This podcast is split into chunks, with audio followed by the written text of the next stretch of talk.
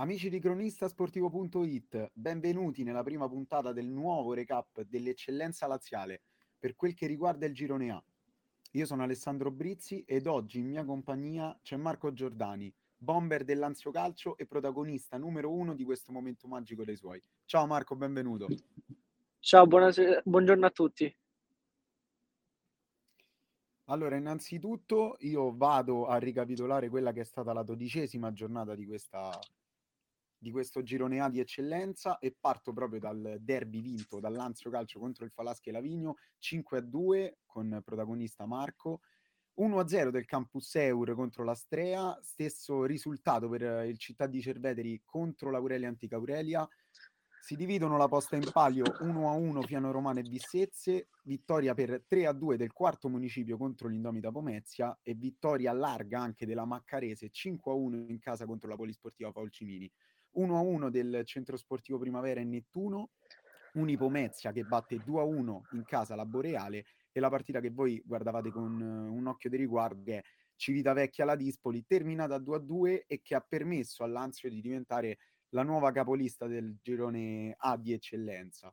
Ecco Marco, parto proprio da questo, che cosa si prova ad essere la nuova capolista?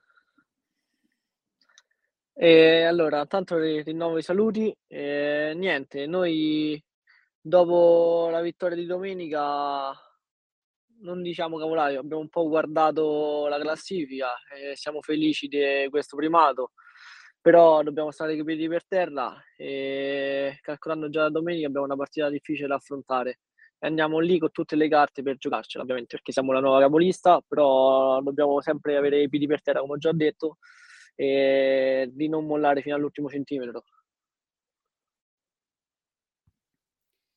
Sì, Marco, tra l'altro sono arrivati altri due gol per te, un inizio di stagione straordinario. E, um, hai segnato ad entrambi i derby, quello con Nettuno e questo con il Falaschi. Immagino che per una, un'anziate dell'Anzio come te è una soddisfazione grande. Eh, sì, soddisfazione doppia per più che altro col derby con Nettuno perché non veniva da 7-8 anni se non sbaglio. E poi con il Falaschi ho, diciamo, sono una delle sue vittime preferite, che calcolando che sono tre anni che li segno consecutivamente. E quindi sì, è vero, sono portodanzese la soddisfazione è doppia segnare alle squadre del posto vicino. Tra l'altro eh, siete partiti sotto di due gol perché c'è stato Marchionni che nei primi 23 minuti ne ha fatti due. Eh, ma come mai questo inizio sottotono nel derby? Allora, devo dirla tutta. All'inizio non è stato sottotono perché dopo 4 minuti mi trovo a tu per tu col portiere. Se segno la partita già si mette in modo diverso. Poi siamo scalati un po' anche per la bravura loro, che i primi 20 minuti ci hanno messo un po' in difficoltà, però dopo siamo usciti da squadra vera perché recuperare due gol eh, non è affatto facile, soprattutto in un derby. Così abbiamo trovato la fortuna di trovare il 2 a 2 a fine primo tempo e poi nel secondo tempo abbiamo dilagato. Ecco, esatto, come hai detto te, a fine primo tempo comunque vi siete ripresi e avete rimesso la partita in parità. E, e, il primo gol è arrivato proprio da uno schema di calcio di punizione, ma l'avevate studiata o è stato uno schema pensato sul momento? No, no, noi quasi tutte le settimane proviamo schemi nuovi. E questo, se non erro, l'anno scorso ci era riuscito contro il Riano, uguale, identico, solo dall'altra parte del campo. E que- l'abbiamo riprovato dopo che l'abbiamo riprovato anche con Nettuno, che non è riuscito, e solo che domenica è uscito, fortunatamente. Eh sì, e tra l'altro è uscito un calcio di punizione spettacolare anche a Celli, cioè quello che penso io avete perso un cecchino nei calci di punizione l'anno scorso come Emanuele Martinelli, ma comunque neanche Celli scherza.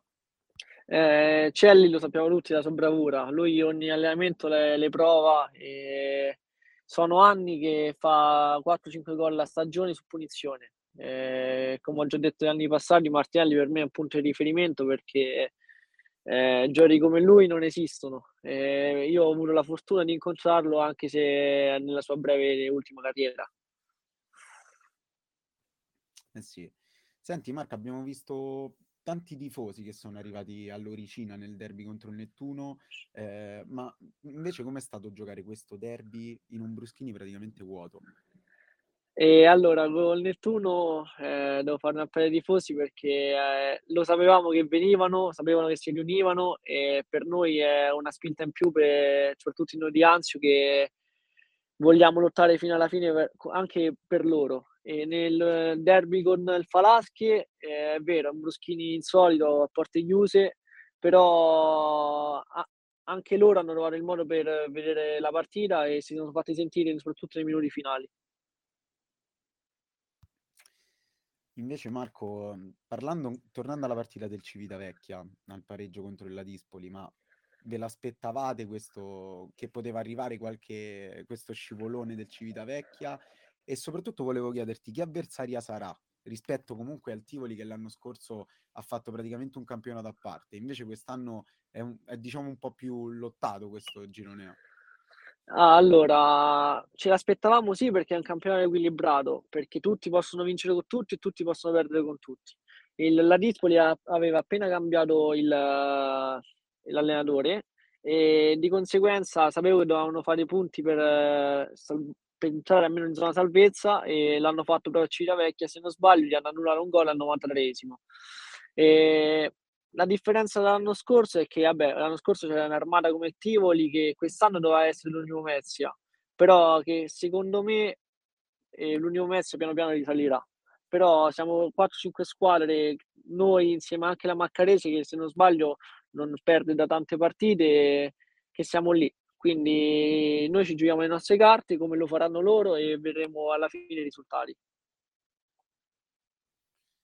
Certo, fondamentale è stato il pareggio del Civitavecchia, ma eh, soprattutto eh, una, grande, una grande rivelazione siete stata voi quest'anno e soprattutto in queste ultime quattro partite, perché ve la siete guadagnata questa, questa prima posizione, quattro vittorie di fila e 13 gol fatti in quattro partite, una media di tre gol a partita.